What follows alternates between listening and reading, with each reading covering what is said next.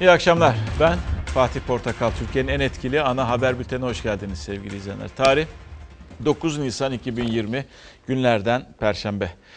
Tabela dün akşam bülten sırasında gelen o son dakika haberiyle ilgili.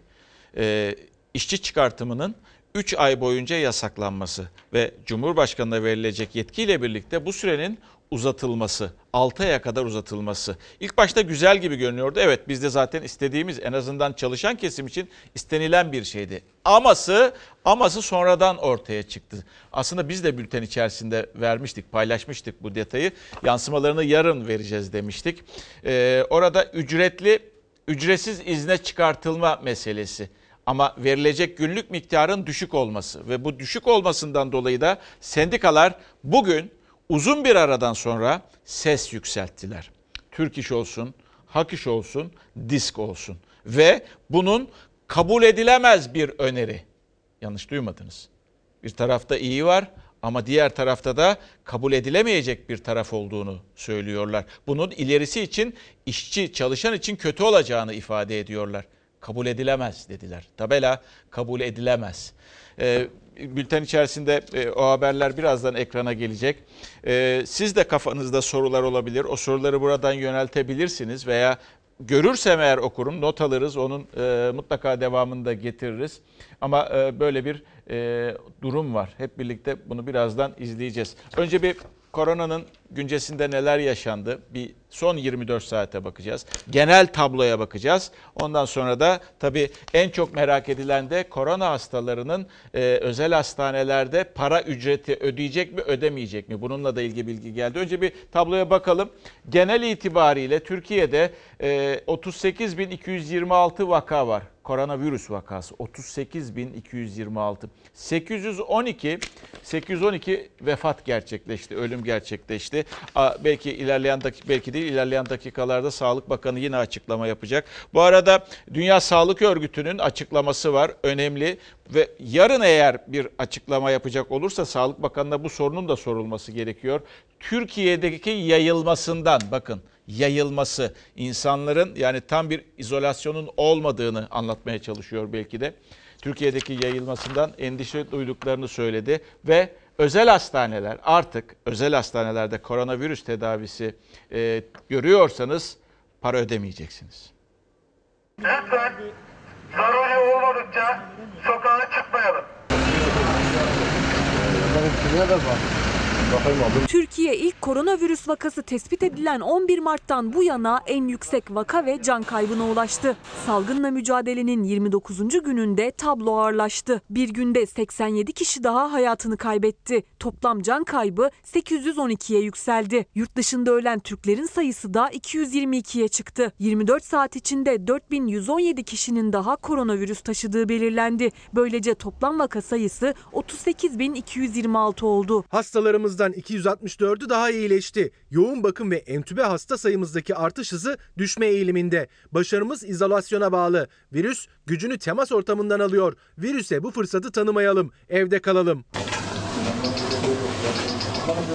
Sağlık Bakanı Fahrettin Koca yoğun bakım ve entübe hasta sayısındaki düşüşe dikkat çekti. 38.226 koronavirüs vakasının 1492'si yoğun bakımda, 995'i entübe yani solunum cihazına bağlı durumda. İyileşen hastaların ise arasına 264 kişi daha katıldı. Böylece bir ayda toplam 1846 hasta koronavirüsü yenerek sağlığına kavuştu. Toplam yapılan test sayısı ise 247.768'e ulaştı. Dünya Sağlık Örgütü ise Türkiye'de koronavirüsün yayılmasındaki büyük artıştan kaygılıyız açıklaması yaptı. Vakaların büyük oranda İstanbul'da olmasına dikkat çekti.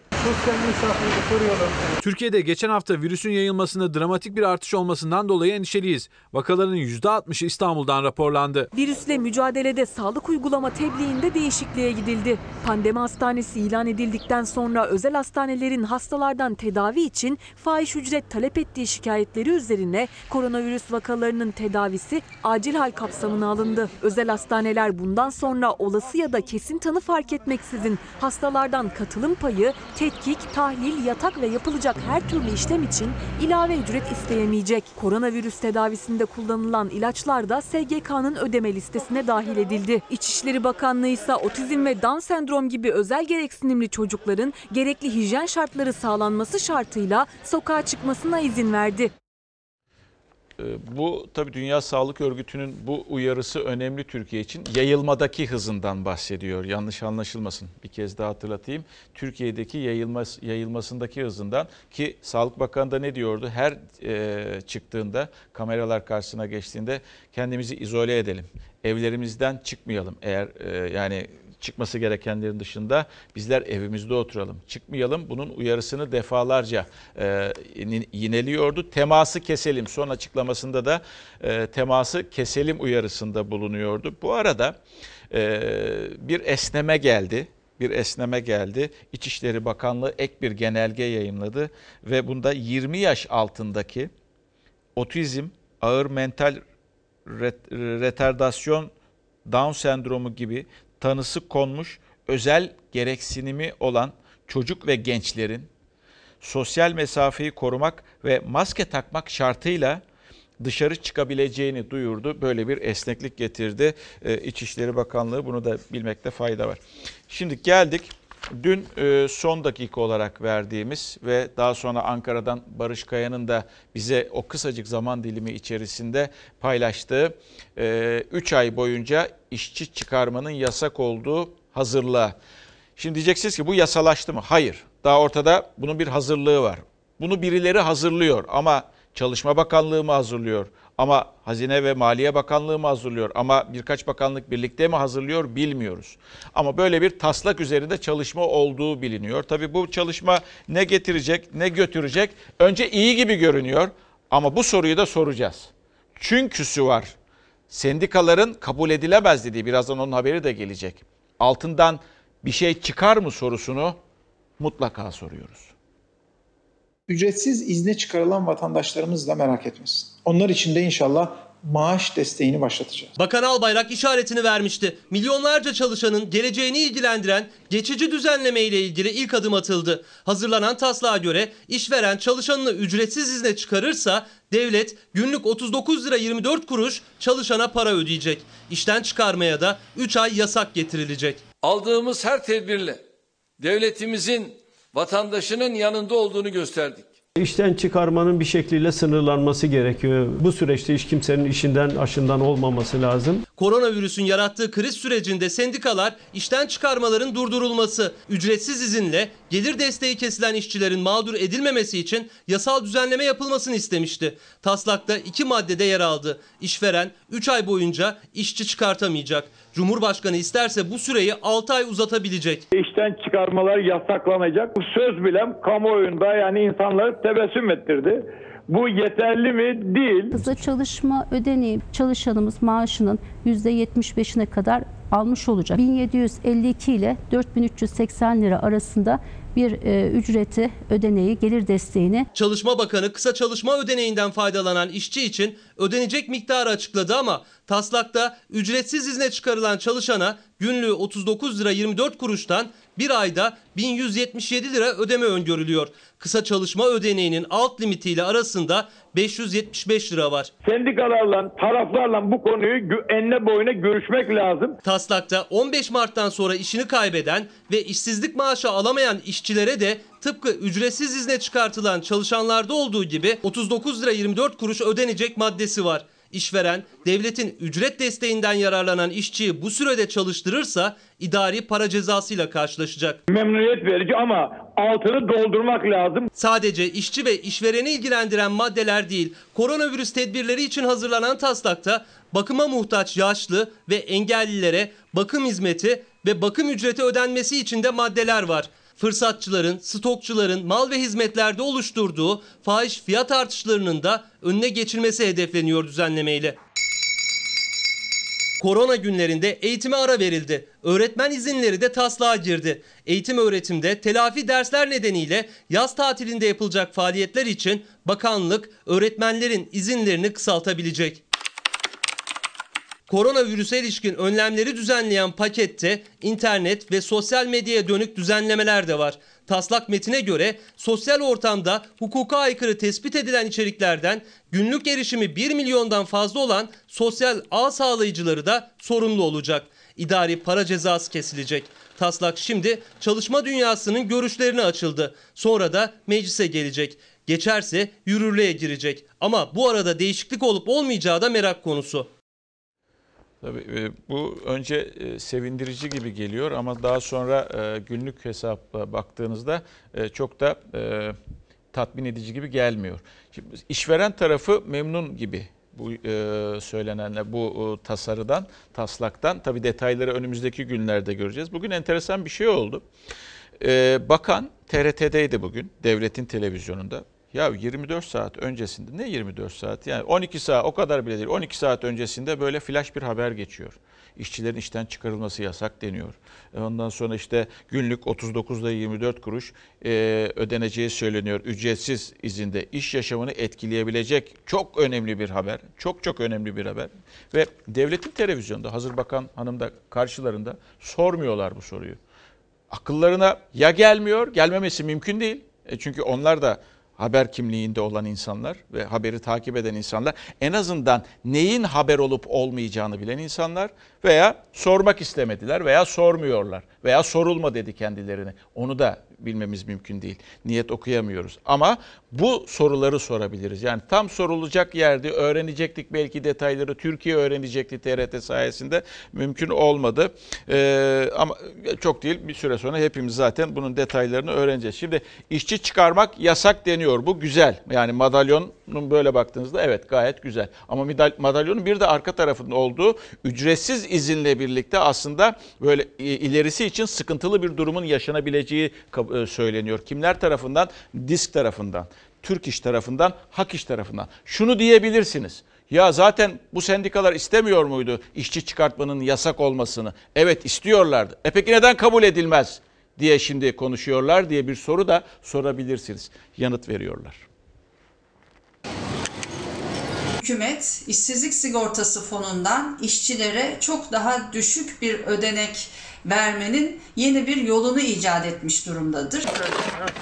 Alabilecekleri ücretten çok daha düşük bir ücrete mahkum edilmek istenmiştir. Son dakika olarak düştü tüm ekranlara. İşten çıkarmalar 3 ay yasaklanıyor açıklaması önce sevindirdi. Sonra ayrıntılar ortaya çıktıkça tüm sendikalar iktidara yakın ya da muhalif ortak ses yükseltti. Disk, Hak İş, Türk İş. Çünkü işten çıkarmalar yasaklanırken ücretsiz iznin önü açıldı. İşsiz kalsa alınacak işsizlik maaşından da kısa çalışma ödeneğinden de düşük bir ücret kondu işçinin önüne. Ücretsiz izne çıkarılan işçiye devlet günlük 39 lira 24 kuruştan aylık 1177 lira 40 kuruş ödeme yapacak 3 ay.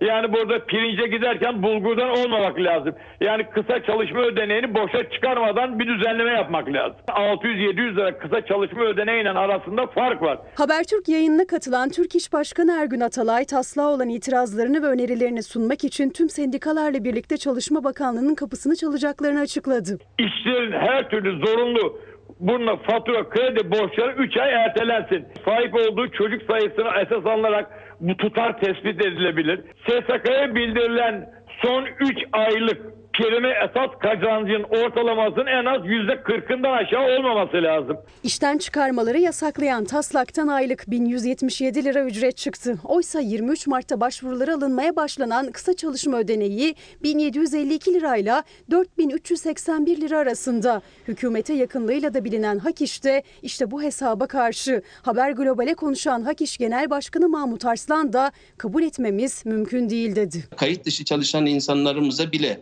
en az 1000 TL'lik bir ödeme yapan e, ülkemiz kayıtlı çalışıp yıllarca prim ödemiş, gerçekten ülkesine, iş yerine, vatanına, milletine hizmet eden insanların sadece 39 TL'lik bir günlük e, ödemeyle bunların ücretsizine çıkarılmasını kabul etmemiz mümkün değil. Sürecin başından bu yana işten çıkarmaların yasaklanması gerektiğini her fırsatta dile getiren DİSK Genel Başkanı Arzu Çerkezoğlu da Fox Haber'e konuştu. Tüm sendikalar ilk kez bir aradaydı. Bu yaklaşım ücretsiz izni meşrulaştırır ve kabul edilemez. En az asgari ücret düzeyinde ve kısa çalışma ödeneğindeki oranlar korunarak bu ödemeler yapılmalıdır. İşsizlik sigortası fonu bir kez daha altını çizmek isteriz ki işçiye aittir. Eğer taslak bu şekilde yasalaşırsa işsizlik fonundan işçiye aktarılacak bütçeden tasarruf edilmiş olacak. Muhalefetin de dile getirdiği rekor işsizlik oranı kayıtlara geçmeyecek. Ancak asıl sorun yine kayıt dışında yaşanacak. 13 milyon. Yani bunlar hizmet sektöründe çalışan insanlar, sokakta çalışan insanlar, yani bunlar sanayide çalışan insanlar, AVM'de çalışan insanlar. Ücretsiz izin dayatmasına ve sefalet ücretine hayır diyoruz. Hükümetin burada yapması gereken ücretsiz izinle o formülden vazgeçip o formülden vazgeçip yani insanların algıladığı gibi dün bizi mutlu ettiği gibi ilk haber bir geldi çünkü herkesin kafasında o vardı insanlar işini kaybetmesin devlet işten çıkarmayı yasaklasın. Salt bu olsun salt bu olsun ki insanlar bunun altında soru işareti koyup da bir şey aramasın benim gibi. Neydi az önce getirir misiniz onu altından bir şey çıkmasın diye o alabilir miyim onu? Ee, o çünkü önemli. Lütfen iktidar bizi yönetenler bunun altından bir şey çıkarmayın. Lütfen gerçekten bu zor günlerden geçerken çalışana uzun bir aradan sonra bakın. Çünkü ekonomik sıkıntıların en büyük e, yükünü omuzlayan hep bu sıkıntılı dönemlerde çalışan kesim oluyor. Ha, işçi bağırıyor tabii ki haklıyız kazanacağız ezdirmeyeceğiz kendimizi ama güçlü iktidarlar maalesef işçilerin çalışan kesimin ezilmesine veya ezdirilmesine neden oluyor. İşte bu kez bir dönüm noktası olarak görün bunu ve altında hiçbir şey aramayalım. Ben ve benim gibi adamlar, ben ve benim gibi insanlar bunun altında hiçbir şey aramayalım. Aramadan gerçekten diyelim ki evet bu çıktı ve hayırlı olsun. Ha, Cumhurbaşkanı da bunu 6 ay mı uzatıyor? Süper. O zaman işten çıkarmaların sadece ve sadece işten çıkarmaların yasak olacağını bileceğiz biz. Bize de bu güveni aşılayın. Bakalım göreceğiz önümüzdeki günler ne gösterecek tabii ki. Adımlar arka arkaya gelecek. Bunun siyasete yansımaları da var. Siyasete yansımaları olmadan zaten olmazdı. E, dedim ya bunu kim hazırlıyor diye sordu e, CHP. Çünkü dün biz e, Barış'la konuşurken kim hazırlıyor? Hangi bürokratlar hazırlıyor bunu? Devletin bürokratları ama hazine mi, çalışma mı, hangi bakanlık, birlikte mi? Bu bunu söylerken, Özgür Özel bunu söylerken diğer taraftan bugün İsmail e, Küçükkaya'nın konuydu. E, Deva Partisi'nin e, genel başkanı Ali Babacan o da şunu diyor. Yani bu tür bu tür düzenlemeleri yaparken dikkat etmek gerekiyor. Bu işçilere ödüyorsunuz kaç lira? 1177 lira. Yani açlık sınırının altında. Önemli mi? Elbette yine önemli. Onun da altını özenle çizeyim ama bu ödeme o kişiyi ve ailesini mutlu etmeyecektir. Patronlar diyebilecek ki ben tamam seni işten çıkartmıyorum ama ücretsiz izne çıkarıyorum. İşten çıkarma yasağını müjde olarak verdi ama bir bakıyorsunuz diyor ki 39 TL ben ödeme yapacağım. En azından bunun %40'ını, %50'sini işverene yüklemek de faydalı olur diye düşünüyorum. Bu sayede en azından o işten çıkarılmalar minimuma iner. İşçinin virüs salgını sürecinde işten atılmasını engellemek, işini güvence altına almak için hazırlanan taslaktaki 3 ay işten çıkarma yasağına muhalefet destek çıktı ama ücretsiz izinde işçiye verilecek maddi desteğin miktarı da işvereni bağlayacak bir maddenin olmaması da eleştiri konusu. Bu ödemeler kayıtlı çalışan işçilere yapılacak olan ödemeler. Milyonlarca kişi kayıt dışı çalıştı ve şu anda onlar da evlerindeler. Sokaktaki simitçi ne olacak? Yoksulluk listesinde olmayan hiç kimseye herhangi bir parada ödenmiyor.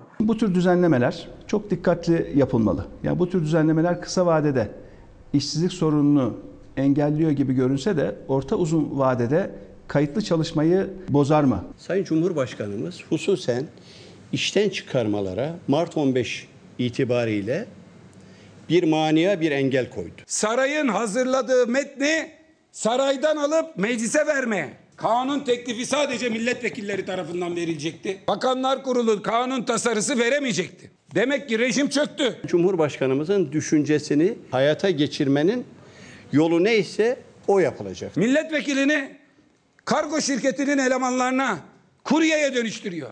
CHP'li Özgür Özel saray taslağı diyerek eleştirdi. Gözler milyonları ilgilendiren taslağın detayları için Aile, Çalışma ve Sosyal Hizmetler Bakanı'ndaydı. TRT'de canlı yayına çıktı Zehra Zümrüt Selçuk ama taslak ne soruldu ne de bakan bir cümle kurdu. Kısa çalışma ödeneğine başvuralım ve istihdamı koruyalım diyorum. Önümüze gelmeden değerlendirme yapmamız doğru olmaz. Devlet günlük belli bir ödeme yapacak. Bunlar olabilir. Fakat ben burada yasaklama kelimesine biraz takıldım açıkçası. Otoriter rejimlerin güç egzersizi yaptığını görüyoruz. Kanun taslağı hazırlamış. WhatsApp gibi özel sohbetin denetimini, izlenmesini cezalandırmaya varacak bir süreci başlatan düzenlemeler ekliyor. Akıl alır gibi değil. Ekonomiye ilişkin koronavirüs önlemlerinin yanı sıra hazırlanan taslakta sanal ortamda yapılan paylaşımlarla ilgili sosyal ağ sağlayıcılarını da sorumlu tutacak düzenlemeler var. Özgür Özel özel sohbete müdahale iddiasında. Birbirleriyle yaptıkları WhatsApp sohbetini de denetleyeyim. Evde kalıyorlar, yetmez. Bir başlarına kalsınlar, kimseyle iletişim de kurmasınlar. Tabii işçiler için böyle bir şey yapılırken küçük esnaf bir şey bekliyor artık kendine. Dün dedik ya bunun diğer tarafı da var, bir başka tarafı da var. Madalyonun öteki tarafı. Evet büyük işverenler belki e, istihdamı koruyacaklar. Devletin istediğini yapabilecekler. Ama diğer taraftan küçük esnaf var. Yani berber, lokanta vesaire gibi onların yanında çalışan iki kişi, üç kişi onlar ticaret hayatını oluşturuyorlar ve çok önemli küçükler ama büyükler aslında büyük bir güçler on, büyük bir güç. Onlar da bir şeylerin kendilerine yapılmasını istiyorlar. Destek olunmasını, kira desteği olabilir, SGK desteği olabilir vesaire, vergi desteği olabilir. Şimdi mesela bir arkadaşım mesaj attı.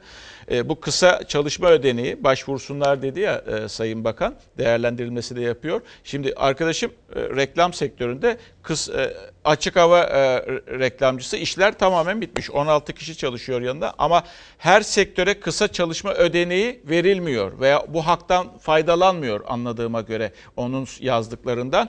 Bize de destek olunması gerekiyor. Biz neden başvuramıyoruz diyor. Neden o sektörler arasında biz değiliz diye söylüyor kendisi. Soruyor. Biz de soralım. Neden sektör ayrımı yapıyorsunuz? Kısa çalışma ödeneğine neden herkescikler başvurmuyor diye e, Sayın Bakan'a belki e, yani yani TRT'de sorarlar mı bilmiyorum ama önümüzdeki günlerde biz sormuş olalım. Cevabını da e, umarım alırız.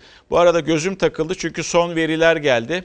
E, ben de sizlerle birlikte görüyorum. Şu anda bir kere soldan başlayayım. Toplam vaka sayısı 42.282. Türkiye'de şu anda 42.282 koronavirüslü yurttaş var. 908 e, vefat sayısı oldu. 908 vefat sayısı oldu.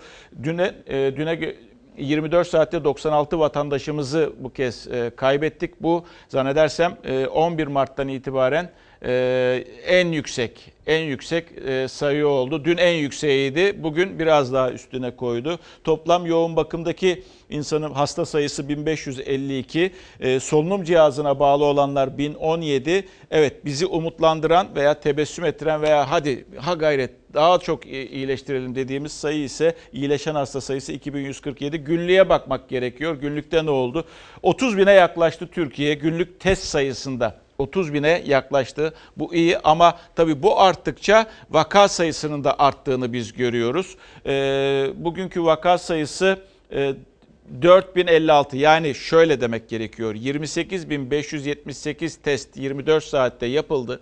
Bunlar arasında 4056'sını e, koronavirüs taşıyıcısı olduğu e, o, e, tespit edildi. Dün 24.900'lü test sayısı, bugün 28.578. Belki yarın veya ondan sonraki günlerde e, Sayın Fahrettin Koca da söylüyordu.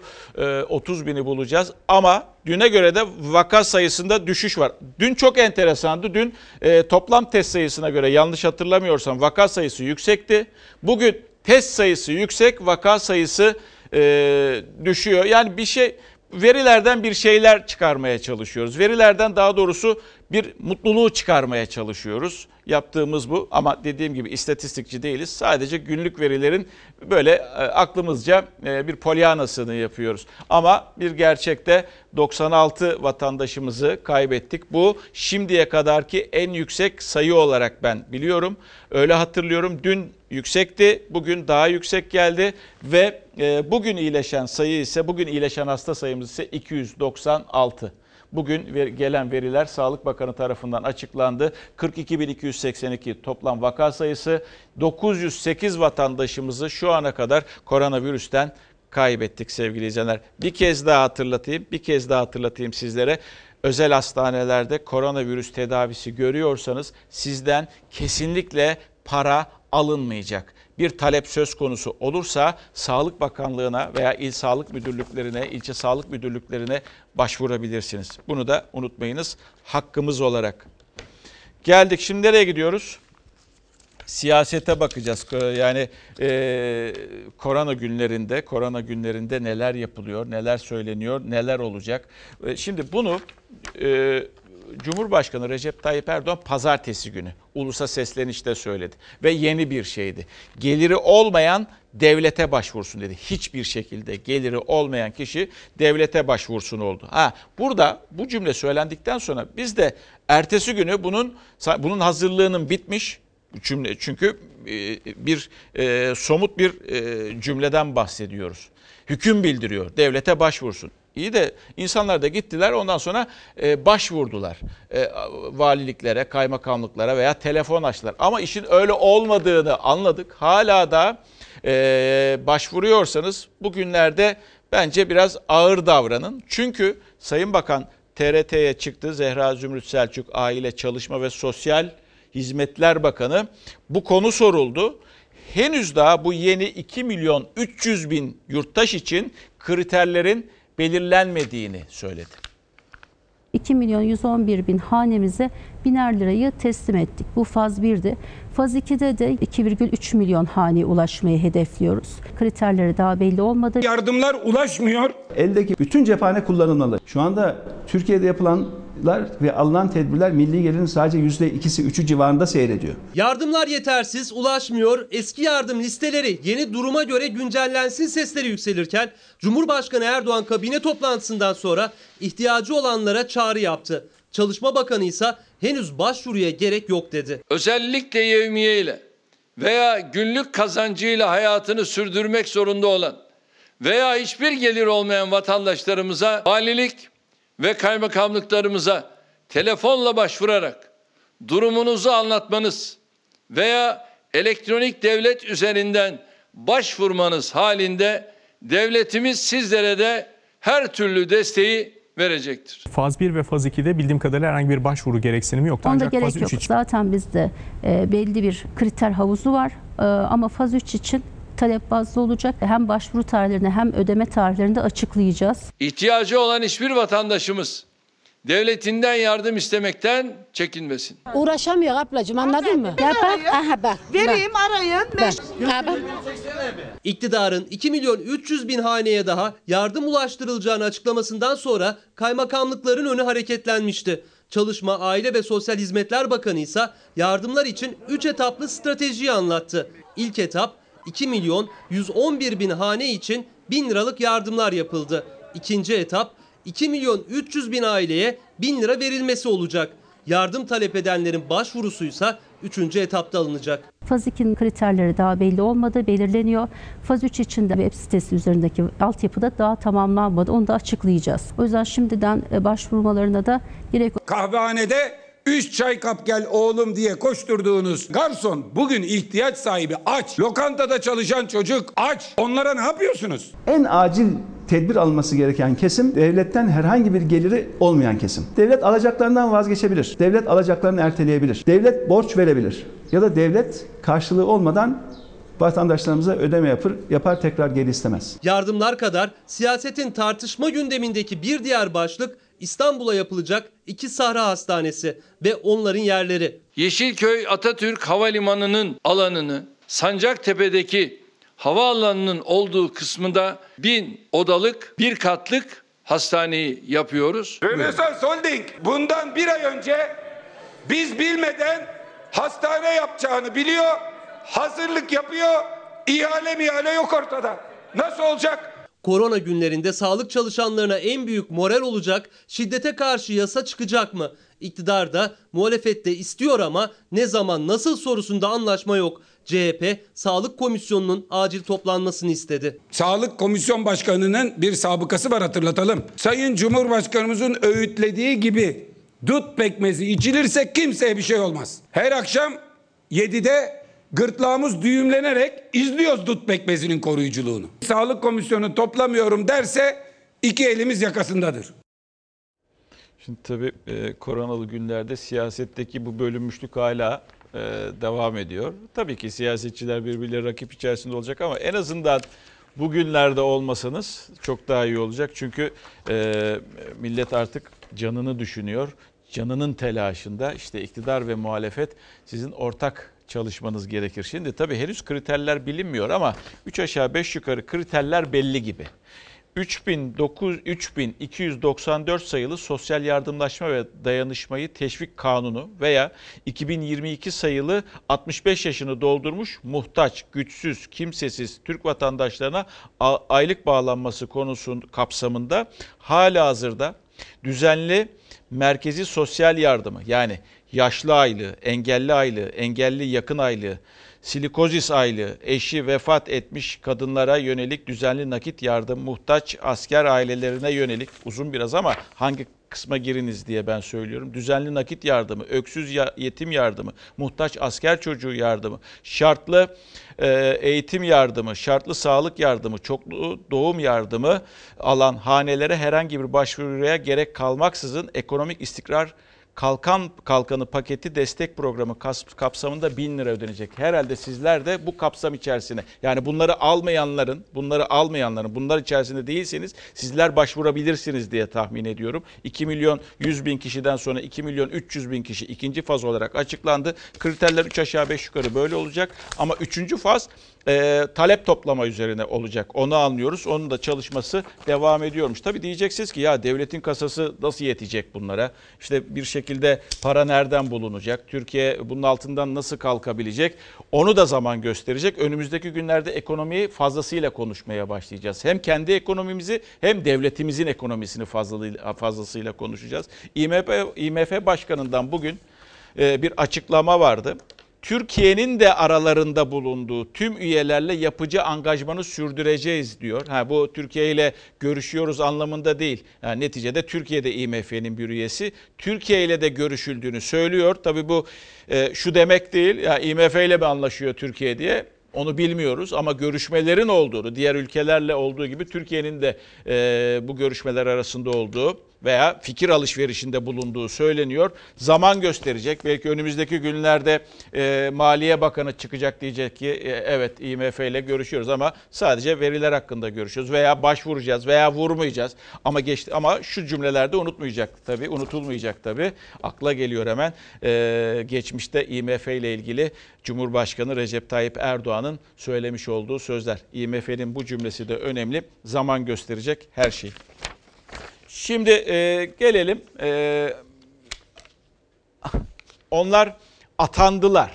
Atandılar. Yani uzun bir aradan sonra aslına bakacak olursanız Milli Eğitim Bakanlığı tarafından atamaları gerçekleşti. Ne var ki? Diyeceksiniz ki e tamam da atandılar da ama okullar tatil. İşte okullar tatil olduğu için de onlar atandı ama işsizler.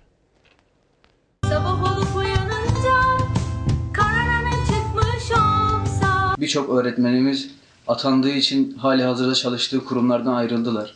Hiçbir hiçbirimizin sigortası yok, herhangi bir geliri yok. Atamaları yapıldığı için arkadaşlarımız çalıştıkları işlerden ayrılmıştır ve şu anda koronavirüs salgını nedeniyle çok ciddi bir süreçten geçerken arkadaşlarımız açlığa mahkum edilmiş durumdadır. Atanamayan öğretmen de onlar. Yıllarca beklediler, şans yüzlerine güldü, atandılar ama sevinçleri yarım kaldı. Hala işsiz, gelirsiz ve sosyal güvencesizler. Çünkü görevlendirmelerinin yapılması için gerekli olan kararname hala çıkmadı. 20 bin öğretmen, kararname beklerken ücretli öğretmenlerse bambaşka bir sorunla karşı karşıya. Eğitim Sen'in iddiasına göre ücretli öğretmenler ve usta anlatıcı öğretmenler Milli Eğitim Bakanlığı'na bir taahhütname ile borçlandırıldı hem de faiziyle.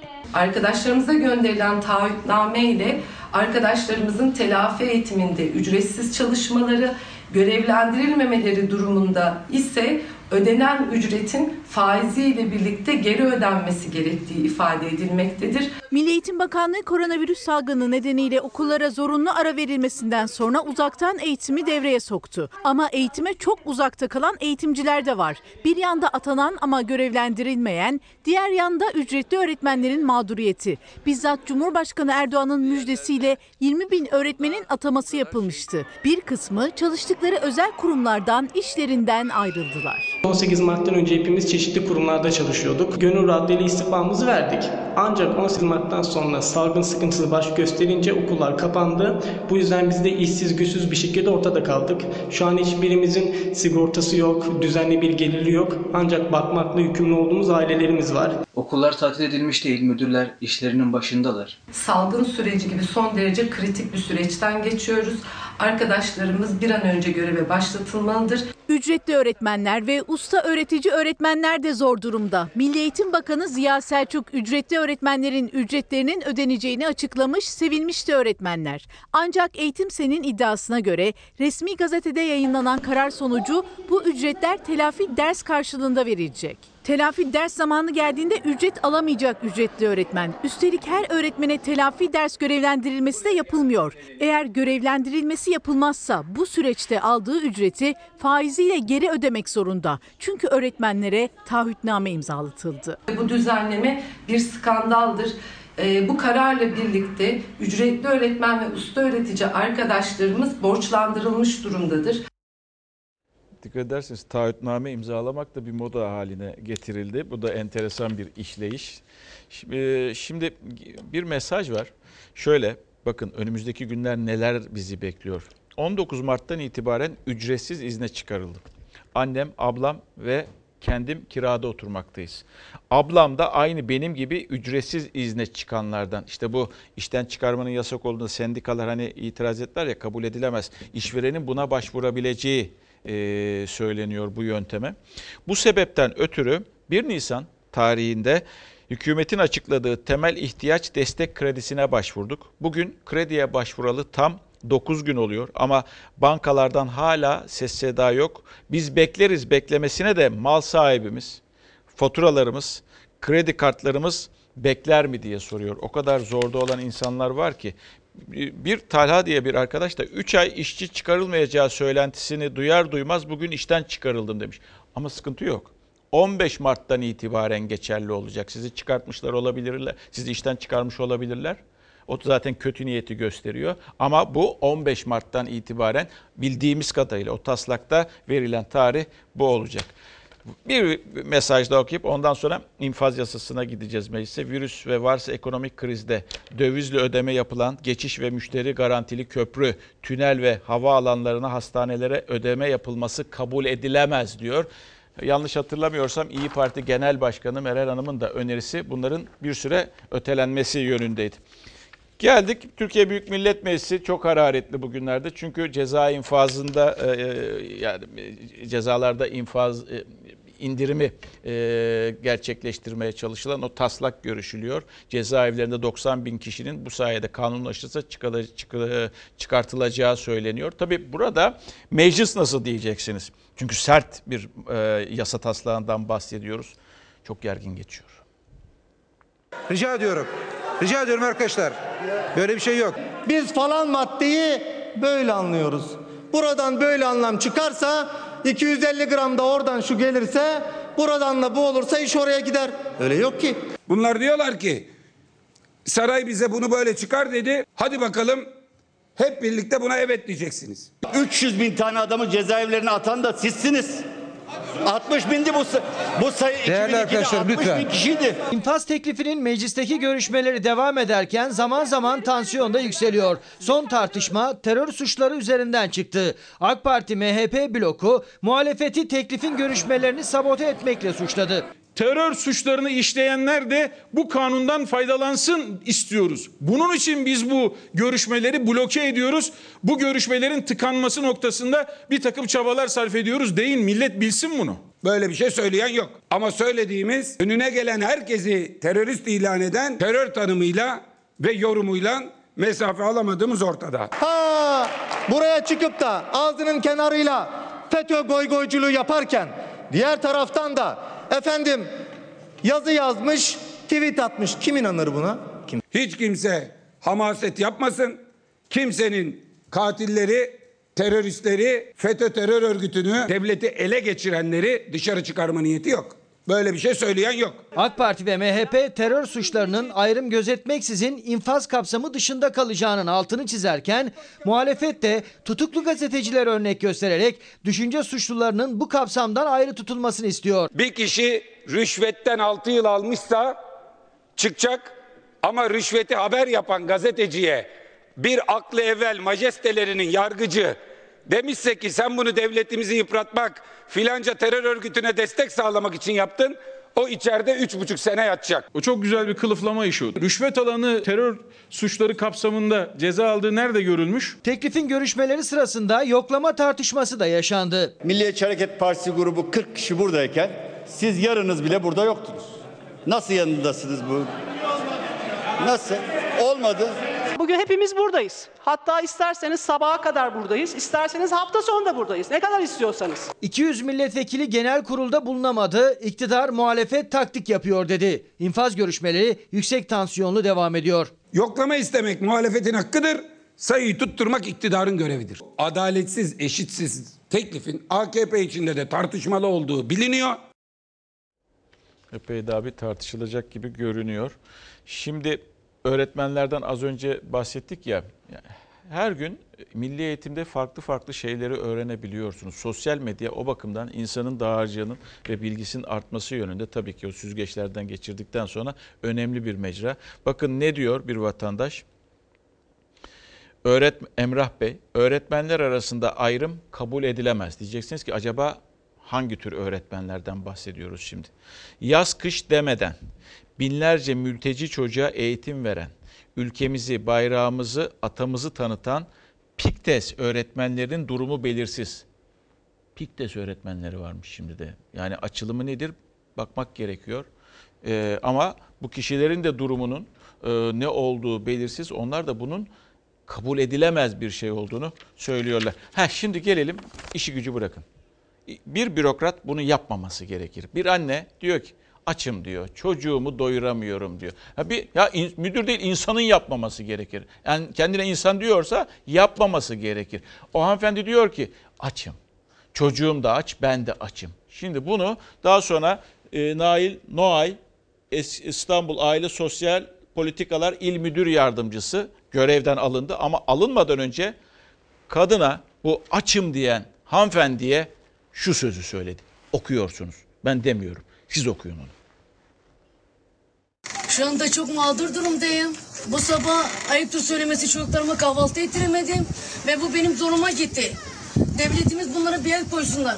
Ne yokluk isyanı, ne salgın günleri, ne de unvanı nefretini kusmasına engel olabildi. Aile ve Sosyal Politikalar Bakanlığı İl Müdür Yardımcısı çocuklarıma kahvaltı yaptıramadım diyen anneye bu yakışıksız kelimeyle karşılık verdi. Üstelik herkesin görebileceği şekilde sosyal medya hesabından paylaştı. Çocuklarımıza, büyüklerimize sevgi ve saygıyı çok iyi anlatıp aradaki köprüyü daha da sizler sağlamlaştırmanız lazımdır. Yaşamın temel kuralı sevgi ve saygıdır.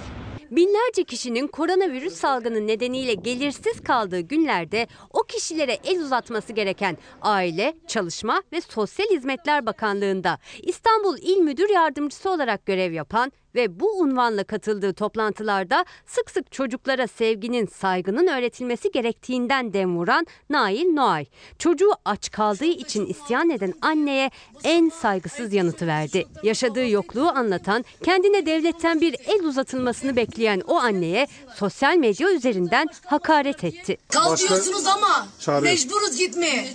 Çoluk çocuğumuz var açız yani aç aç. Tepki çığ gibi büyüdü Nail Noa'ya. Önce paylaşımını sonra sosyal medya hesabını sildi. Ama verdiği çirkin cevap çoktan akıllara ve yüreklere kazınmıştı. Çok geçmeden bakanlıktan da yanıt geldi. Açıklama sertti. İl Müdür Yardımcısının adı dahi yazılmadı. Bakanlığımıza bağlı çalışan bir il müdür yardımcısının sosyal medyada gündeme gelen çirkin paylaşımı toplumumuzun tepkisini çekmiştir. Birlik ve beraberlik ruhumuzu yaralayıcı bir dil ve uslup devletimizin hiçbir kademesinde asla kabul edilemez. Söz konusu şahıs olayın hemen akabinde görevden alınmış ve hakkında soruşturma başlatılmıştır. Görevden almak marifet değil. Bu tepkiden sonra tutamazsın zaten de. Göreve getiren kim? Kim getirdi göreve? İstanbul Valisi Ali Yerlikaya da aileyi telefonla görüntülü arayarak üzüntüsünü dile getirdi. Çirkin mesaj meclisinde gündemine oturdu. Normalde ismini söylemek istemem. Utanç verici bir şey. Bir insana böyle geber demek, yazmak hangi aklın ürünü hakikaten ben de inanamıyorum yani. 32 yıllık memur. Maalesef bu kadar sene devlette çalışıp devlet olmanın ruhuna dair hiçbir şey öğrenememiş. Bir, bir kelime insanı bitiriyor. Acıyorsunuz gerçekten.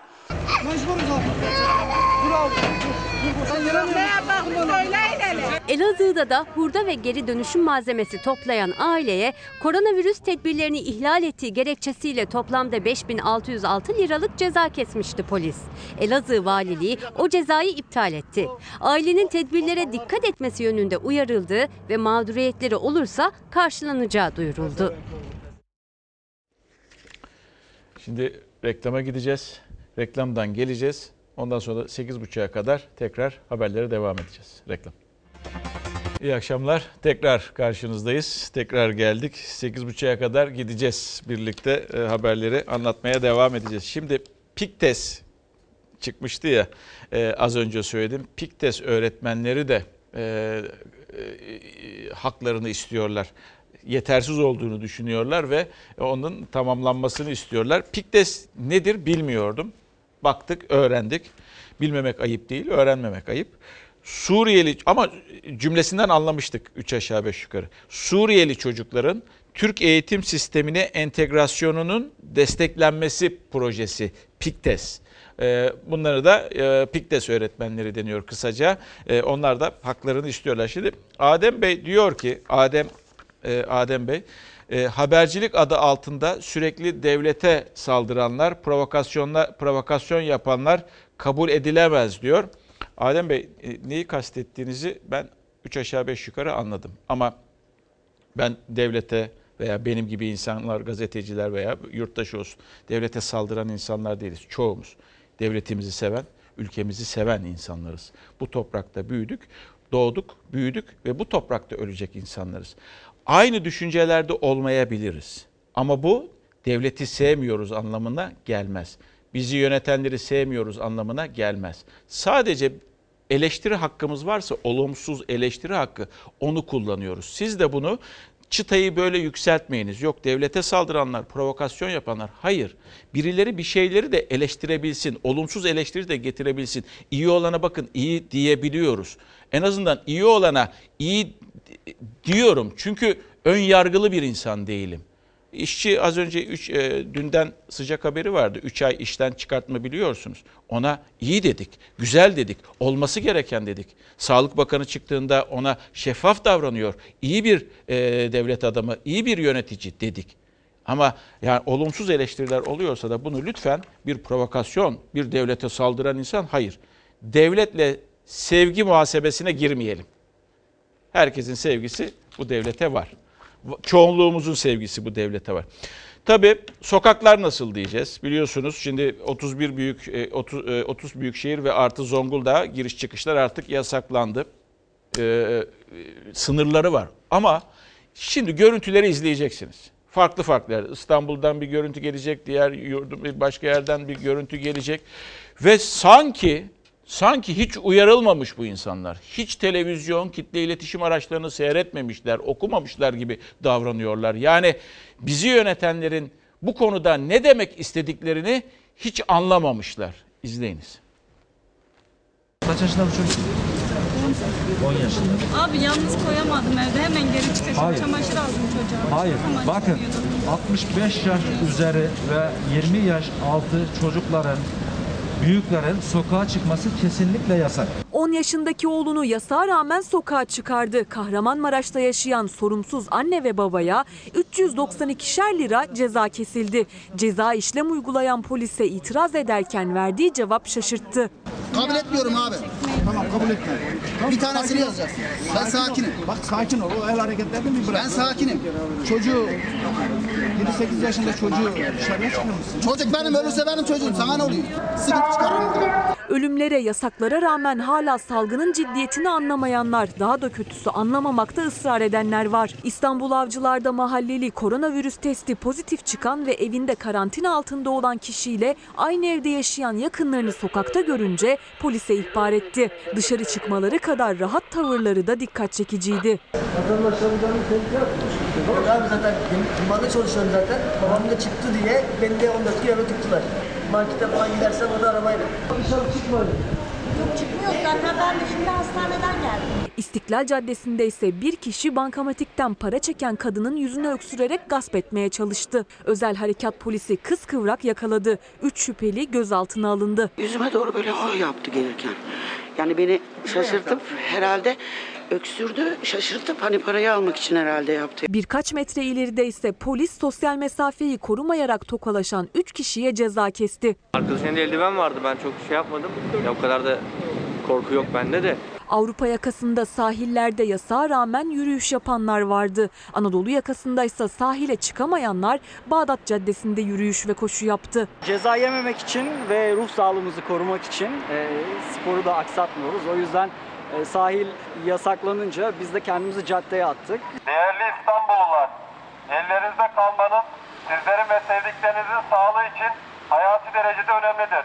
Şu bilimsel bir gerçek sonuçta sosyal izolasyona uymayan ya da uyulamayan ortamlarda virüs çok kolay yayılıyor. İşte tüm bu sorumsuzluğun sonucunda Türkiye'nin bir ayda koronavirüs haritası bu hale geldi. Büyük apartmanlar, özellikle komşuluk ilişkilerinin devam ettiği, işte akrabaların birbirine yakın oturduğu ya da hemşerilik faktörünün çok önemli olup insanların birbiriyle daha yakın temasta bulunduğu e, ortamlarda ve e, çalışmak zorunda olup kalabalık iş yerinde bulunmak zorunda kalan kişilerin yaşadığı e, yerlerde ve çalıştığı yerlerde e, bu e, vaka sayısının fazla olması beklenir zaten. Halk sağlıkçıların gerçekten bu haritaları alıp önlerine koyup her ilde, her ilçede çok farklı dinamikler söz konusu olabilir ve her ilin, ilçenin çok farklı çözümlere ihtiyacı olabilir. Durumun ciddiyetini anlamayanlar bir yanda, diğer yanda ise mecburiyetten sosyal mesafeye uyamayanlar, sokağa çıkmaları yasak olmasına rağmen evi olmayan sokakta yaşayanlar var. Benim dışarı çıkmam yasak. Neden? 20 yaş altı. Heh. Gittim dedim ben böyle böyle dediler yer yok. Ben de geldim düştüm buraya. 8 aydan beri buradayım. Güngören'de bir tekstil fabrikasında çalışıyordum, tekstil atölyesinde çalışıyordum. Tekstil atölyesi bittiği için sokakta kalmaya başladık. Herkes üst üste geçiyor. Sosyal mesafe, sosyal mesafe de yok. Hepimiz böyle dip dibeyiz. İşte bu sosyal mesafe denilen aslında fiziksel mesafeden duruyoruz. 3 adım kuralı veya 1 metre veya 1,5 metre kadar kalınız. Ve biz bu korona günlerinde e, bilim kurulunu çok duyduk. Ve e, o, o, o kurumun e, veya kurulun e, ne olduğunu öğrendik. Şimdi İbrahim e, Kiraz'ın Karar Gazetesi'nde bugün bir yazısı var. Tabii bilim kurulu kararları alıyor ve o kararlar iktidar tarafından uygulanıyor. Ama ne kadarı uygulanıyor veya ne kadarı e, sunuluyor, sunulmuyor şekli, sunulmuyor değil de sunulanların hangileri uygulanıyor diye enteresan bir yazıydı. Bir, oradan bölüm aldım. Şöyle diyor İbrahim Bey. Bilim kurulunun tavsiyeleriyle kararlar alınıyor diye biliyoruz. Ama bu kurulun hangi tavsiyelerinin dinlenip hangilerinin dinlenmediğini bilmiyoruz. Böyle bir sorgulama içerisinde. Ee, Türkiye Futbol Federasyonu'nun lig maçları, Diyanet'in de cuma namazı konusundaki adımlarının gecikme sebebini sebebini bilmediğimiz gibi. Daha ilk günlerde salgına yönelik uyarıları seslendirenlerin insanları paniğe sevk ediyor diye suçlandığını Çin'den gelenlerin ülkeye girişine izin verilmesin önerisine haftalar boyunca kulak verilmediğini, keza İran içinde aynı durumun yaşandığını hatırlıyoruz. Bu da ilginç bir yazıydı İbrahim Bey'in. Aslında okuyabilirsiniz çünkü bilim kurulu bunun sosyal, e, fiziksel mesafenin en üst düzeyde uygulanmasını istiyor ki bakan da bunu e, defalarca çıkıp söylüyor. Ve geldik. Çok tartışılıyor bu maske konusu. Artık hepimiz sokağa çıktığımızda zaten görüyorsunuz. Hepimizde bir maske var ve o maskelerle e, dolaşıyoruz. Yani ne günlere geldik, ne günler yaşıyoruz. Ve bu maske konusunda bir belirsizlik vardı. İşte eczaneler paralı mı satacak, parasız mı satacak? Ee, Cumhurbaşkanı çıktı, e, parasız olacak dedi. E-Devlet üstünden alınacak dedi. Ama PTT'cilerin e, yükü çok ağırlaşacaktı. Dağıtması fiziksel olarak mümkün olmayacaktı. Bakan çıktı önceki gün o da dedi ki işte e, bunlar e, parasız satılacak dedi. Eczane sorusu soruldu. Hayır dedi parasız satılacak dedi. Heh, anlaşma sağlandı devletle eczane eczacılar birliği arasında. Aması var. Eczanelerde maske satışı asla söz konusu olmayacak. Bedava vermek istiyorlarsa verebilir. Her gelen maske soruyor. Biz bile kendimiz depolardan almamıza rağmen hala bulamıyoruz. Dün gece geç saatlerde Sağlık Bakanlığı yetkilileri ve Türk Eczacılar Birliği yetkilileri tarafından bir karar bağlandı. Tıbbi malzemelerin halk sağlığı açısından doğru adresi eczanelerdir ve alınan karar son derece doğrudur. Eczacıların bile bulamadığı, depolarda kalmayan ve satışı yasaklanan maskeler sadece PTT üzerinden değil İstanbul'da eczaneler üzerinden de ücretsiz dağıtılacak. Maskeye ulaşım konusunda sıkıntılar gündeme gelince karar hızla ve gece yarısı çıktı. İstanbul'daki üç büyük dağıtım kanalı aracılığıyla eczanelerimize maskeler gönderilecek. Maske gönderimleri tamamlandıktan sonra Sağlık Bakanlığımız kademeli olarak 20-65 yaş aralığındaki vatandaşlarımıza cep telefonlarına mesaj göndererek bir kod ulaştıracak. Nalbur, 1 milyoncu kırtasiye gibi aslında sağlık alanının dışında yerlerden dağıtılmasının da önüne geçilmiş olacak. Evden çıkmıyordum. Bugüne çıktım maskem yok. Ne yapacaksınız peki?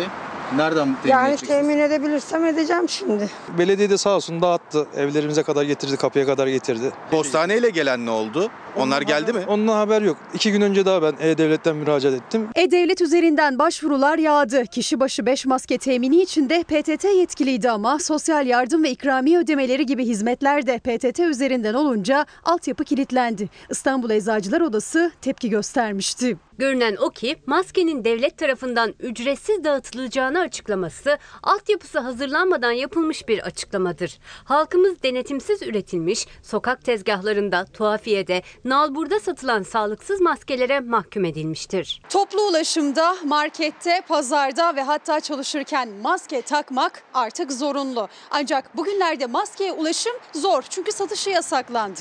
Anlaşma sağlandı. Artık bundan sonra eczaneler üzerinden ücretsiz temin edilebilecek ama bunun da bir şartı var. Öncelikli olarak Sağlık Bakanlığı'ndan cep telefonuna mesaj gelmesi gerekiyor. İşte o mesajda maske alabilmek için bir şifre yazacak. Bu şifre ve TC kimlik nosuyla eczanelerden maske alınabilecek ama onun da bir kotası var. Şu andaki plana göre 10 gün için her kişiye 5 adet maske dağıtılacak eczanelerden. 10 gün için 5 maske sınırlaması ise tartışmalı. İstanbul Eczacılar Odası en azından atılan bu adımdan memnun ancak maskeler eczanelere henüz ulaşmadı. Bu nedenle özellikle uyarıyorlar. Vatandaşlarımızdan ricamız bu mesajları gelmeden eczanelere gitmemeleri yönünde. Eğer şifre gelmeden eczane eczane dolaşırsanız bulaş riskini hem kendi adınıza hem de eczane personeli adına arttırmış olursunuz.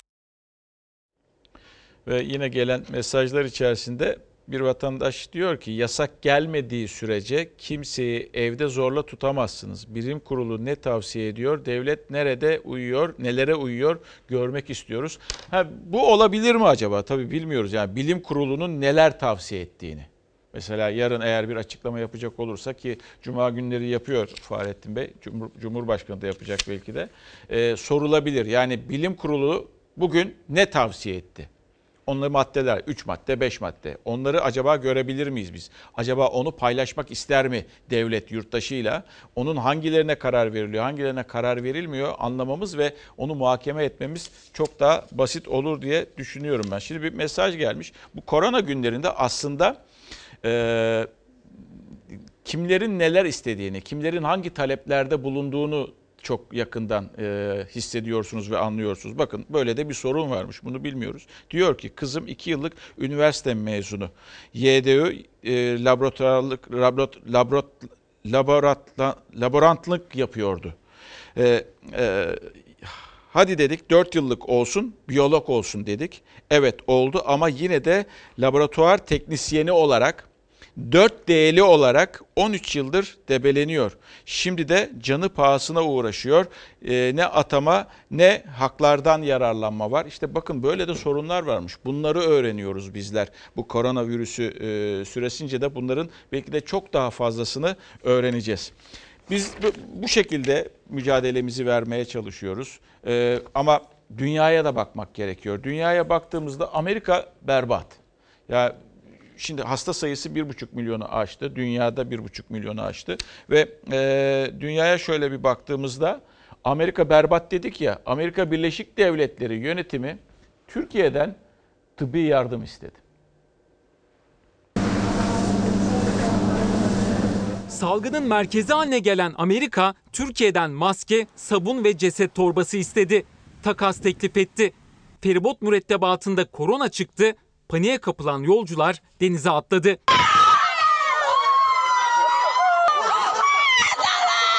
Dünya yeni tip koronavirüs kaynaklı Covid-19'la mücadelede. Vaka sayısı 1 milyon 600 bine yaklaşırken can kaybı 90 bini geçti.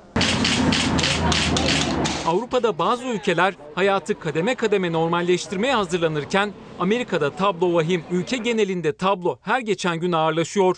Son 24 saatte 1890 kişi öldü. Toplam ölü sayısı 15 bini, vaka sayısı 440 bini buldu. Başkan Trump Dünya Sağlık Örgütü'ne yüklenirken Amerikan sağlık sistemi çökme noktasına geldi.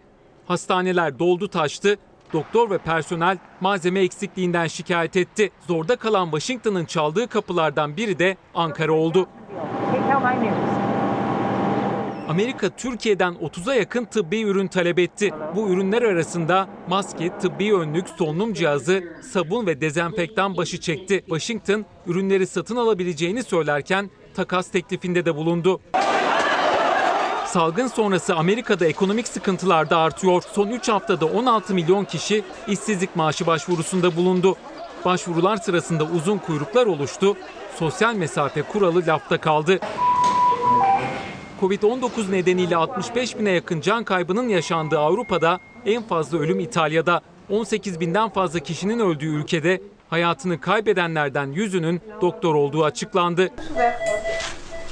Son günlerde çok sayıda ölümün yaşandığı İngiltere'de tıbbi malzeme yetersizliği skandala dönüştü. Ekipman olmadığı için çöp poşetleriyle korumaya çalışan 3 hemşire koronavirüse yakalandı. Yoğun bakımdaki Başbakan Boris Johnson'dansa iyi haber geldi. Tedaviye olumlu yanıt veren Johnson'ın yatakta oturabildiği ve iletişim kurmaya başladığı açıklandı. Virüsün ilk görüldüğü ülke Çin'de ise başka bir vahim gelişme yaşanıyor. Şu ana kadar hastalık belirtisi göstermeyen 657 vakaya rastlandı. Bu sayı her gün artarken Çin ikinci dalga salgını önlemenin yollarını aramaya başladı. Benzer durum Güney Kore'de de yaşanıyor. 204 kişinin hayatını kaybettiği ülkede yaklaşık 7 bin kişi iyileşerek taburcu oldu. İyileşen hastalara yapılan testlerde 74 kişiye ikinci kez koronavirüsün bulaştığı belirlendi. Koreli doktorlar şimdi bu kişilerin hastalığı başkalarına bulaştırma durumunu belirlemeye çalışıyor. Endonezya'da ise şehirler arasında çalışan bir feribot mürettebatında virüs çıktı. Limana yanaştırılmayan gemideki yolcular arasında panik baş gösterdi. Bazı yolcular denize atlayıp kıyıya ulaşmaya çalıştı.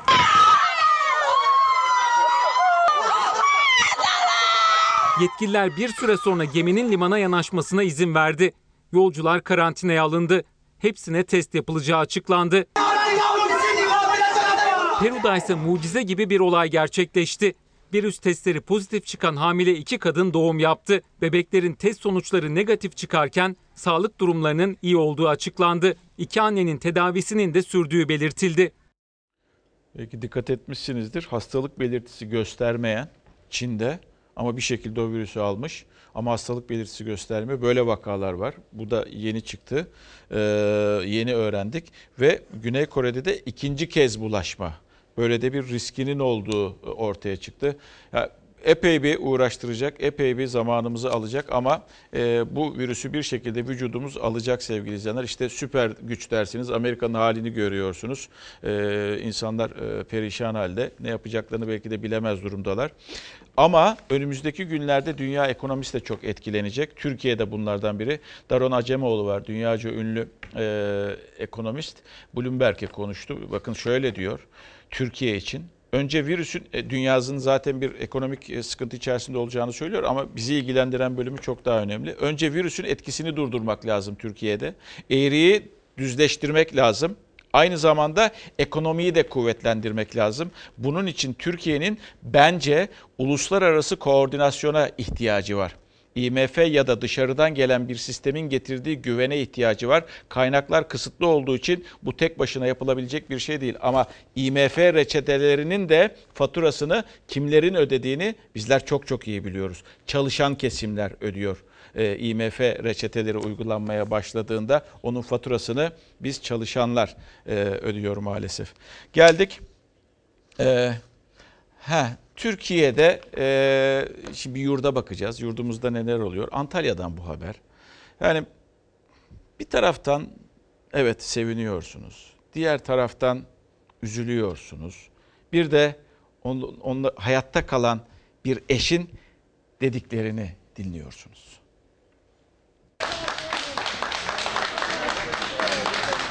...66 yaşındaki Minnet Pınarcı Antalya'da tedavi için eşiyle birlikte yattığı hastaneden 21 gün sonra tek başına çıktı. Covid-19 eşini elinden aldı ama o koronavirüsü yenip taburcu oldu. Ve iyileşen diğerleri gibi onun da çağrısı aynıydı. Herkes evinde kalsın ya Rabbim. Allah kimseyi bu hastalığa yıkatmasın.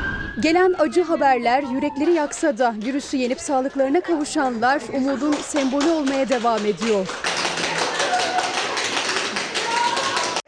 Evet 75 yaşındaki teyzenizi gönderiyoruz taburculuğa. 8 Nisan 2020 itibariyle 264 koronavirüs hastası hastanelerden taburcu edildi.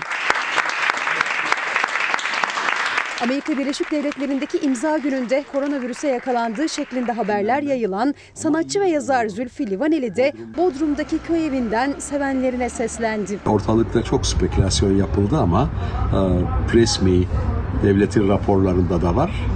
Koronavirüste negatifim.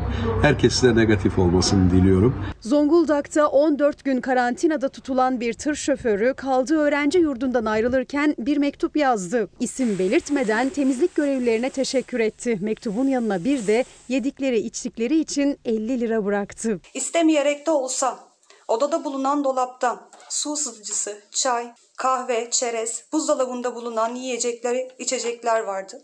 Onları yedim, içtim. Bunu bulduğumuzda çok duygulandık. Gözlerimiz doldu. Böyle temiz kalpler oldukça her belanın üstesinden geleceğimize yürekten inanıyorum. Konya'nın Beyşehir ilçesinde polis sokağa çıkması yasak olan 65 yaş ve üstü vatandaşlarla 20 yaş ve altı gençleri drone yardımıyla denetledi. Dronlar Aksaray'da da iş başındaydı. Belediye Başkanı Evren Dinçer yaşlılara ve risk grubunda bulunanlara eldiven ve maskeleri drone'la ulaştırdı. Oğlum başkanımız bana helikopterle e, mas- maske gönderdi. Çok teşekkür ederim. Çorum'da bir vatandaş özel halk otobüsüne fazla yolcu aldığı iddia ettiği kadın şoförle tartıştı. Almayacaksın Samsun'un Ayvacık ilçesinde ise kayın ağacındaki kovuğa girip video paylaşan İlkay Gümüşsu hakkında Orman Genel Müdürlüğü'nce yasal işlem başlatıldı.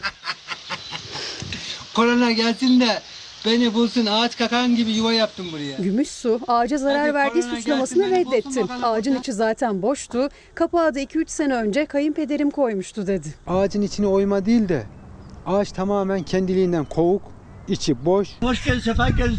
Sağ ol. Öptüm canım, sağ ol. Canı yürekten, sağ ol. Allah ömür versin sizlere ya. Polis, asker ve sağlık görevlileri de yaşlıların kapılarına kadar gidip ihtiyaçlarını karşıladı. Kimi çamaşır astı, kimi işitme cihazı getirdi. Açayım mı biraz daha şimdi? Duyuyor musun beni? Berber ve kuaförler kapanınca tıraş makinesi satışlarında ise patlama yaşandı. Zaten satılan tek şey de tıraş makinesi. Ondan başka bir şey satılmıyor. Bir haftada 10 günde sattığımızı bir günde satıyor. Biraz tebessüm ettiren bir haberdi. İhtiyacımız da var tebessüm etmeye bu koronalı günlerde. Ee, böyle ilginç yurttan manzaraları da ekrana getiriyoruz. Onu da aşağıda e, Deryacım yapıyor. E, sizler için hazırlıyor. Ve e, bu arada bir alkışta e, gümrükçüler için diye gelmiş az önce onu da bir okuyayım. Bir alkış dedik ama orada birçok kesimi de unuttuk aslında. İşte gümrükçüler de aslında alkışı hak eden çalışan gruplardan.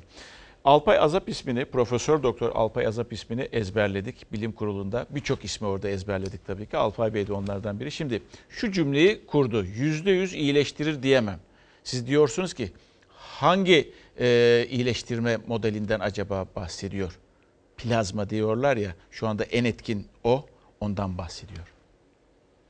Plazma tedavisi bu hastalığı geçirip iyileşen kişilerden e, toplanan plazmanın hastalara uygulanmasıyla yapılan bir tedavi. Bu plazma tedavisi %100 bu koronavirüs hastalığını tedavi ediyor anlamına gelmiyor. Ama hastalar içinde tıp dünyası içinde bir umut. Türkiye'nin son koronavirüs tablosuna göre vaka sayısı 40 bini aştı.